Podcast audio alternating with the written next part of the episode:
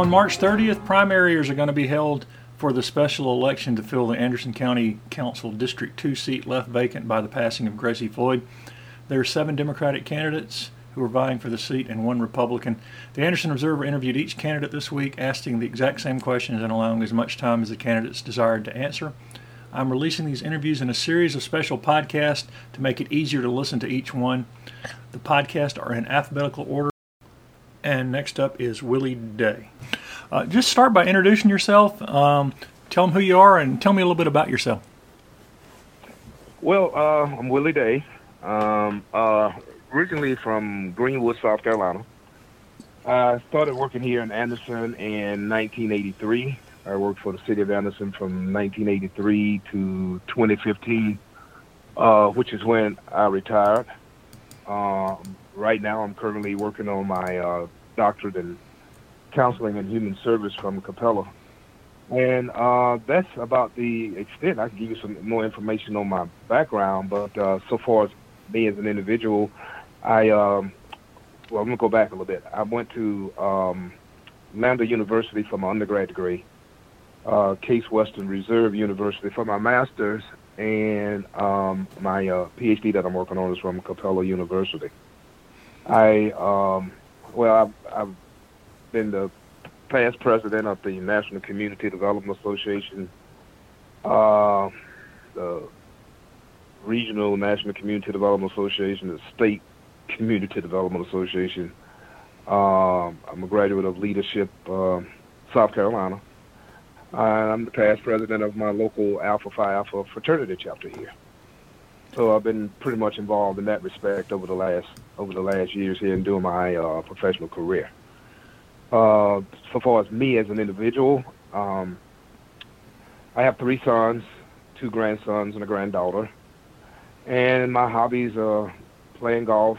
Uh, I play the drums, and I enjoy going to uh, music concerts, and I enjoy watching movies. So uh, that's about me in a nutshell, right there, so far as the individual. I'm not sure that if I left out anything or not. That's right. We'll think about it if you did. Uh, you know, you mentioned um, some of the organizations you've been involved in. Do you have any experience in politics? Yes, I ran uh, in 2016 um, uh, the state senate seat that was vacated by by the death of Mr. Uh, Senator Billy O'Dell. I uh, ran in that off ran for that office, and I just got elected to the uh, board of education here back uh, uh, November the third there. And how long have you lived in District Two? I've been here. I lived in District Two since 1990. Okay. And and what made you decide? Oh, I'm sorry. Go ahead. Go ahead. I'm sorry. I'm just going to say, what made you decide to run for this county council seat for that district? Uh, a couple of things. Uh, first of all, um, well, the uh, the untimely death of, of Miss Floyd. Let me, just say this: the untimely death of Miss Floyd was, you know, was really, really just surprising to everyone. Uh, with my having just uh, been elected to the Board of Education, uh, I see it as an opportunity to uh, being on the Board of Education. It helps me to a certain extent to help, uh, you know, certain uh, populations of the community. But moving in, moving to the county council level, it puts me in a position to be able to do, to do more, to support and hopefully provide resources and and uh, other necessary, uh, well, any, any other necessary resources to to help the community on a bigger scale than just being on the uh, board of election there. Of course, Miss uh, Miss Floyd has been has was very supportive of me in the past and running for um, you know the state senate seat. She also appointed me to the uh, airport advisory uh, committee when it was in existence. What do you think are the biggest challenges facing the representative from District Two? Well, I think the the one thing that the biggest challenge uh, I think is to me overall was would be the um, quality of life there, and you know there's been a lot of talk about crime and prostitution and you know the, all the bad things, drugs or whatever that's involved in District Two. I uh, beg to differ a little bit in that I think that kind of smacks in the face of the people in the district who are the hard, the, you know, the hard-working families who who do not and are not representative of that community just by you know the crime and representation of what's going on there. So I think uh, Ms. Floyd has just received a grant for uh, demolition of houses in the community, uh, and the county council matched that to have you know the uh, demolition of uh, substandard housing. And uh, what I need to do, and what I am going to do, is get with uh, the uh, the county administrator to look at what Ms. Floyd was, you know, what she was looking at doing, what she had in mind going forward, and to see, you know, what can be done to enhance that, build on that, and then look at how uh, the residents see what their priorities are. Because I'm thinking, whatever Ms. Floyd was working on, that's kind of what the priorities of the community uh, was. The feedback she was getting from the community as to what needed to be done. Well, and one of the things she did make a priority was Broadway Lake. How important is Broadway Lake to your district? It's very important. Uh, as a matter of fact, everybody understands that from the standpoint of Broadway Lake being um, a natural resource, it's also a, a community point of recreation and getting together. And from the standpoint of overall Anderson County, it is uh, a place where people come, you know, and as part of the not direct part of the Heritage Trail, but what is considered part of the recreational Heritage Trail area for the entire Anderson area here. Are there any other county-wide issues you would like to address if elected? At this point in time, I would, again, I would have to do more research on, you know, what, you know, all the other county districts are, you know, are involved in or what, you know, they see as projects or what they see as, as priorities for the area. Uh, the one thing, you know, I like to say is like from the standpoint of the council as a whole, uh, you know, the context of the fingers on the hand, where you know they are all separate, but if they don't work together, then pretty much nothing gets done, or it doesn't get done in a proper manner. So I would have to do more research and to see, in you know, what the other counselors on on the council have as priorities in the area, to see, you know, how all of that ties together into what's going on in in District Two here. Because I, right now, honestly, I don't I don't have an understanding of that and it, it, to me, it'd be interesting to see how it all comes together or juxtaposes one to the other as the county moves forward, as the whole county moves forward from the standpoint of the quality of life for, for everybody in the county.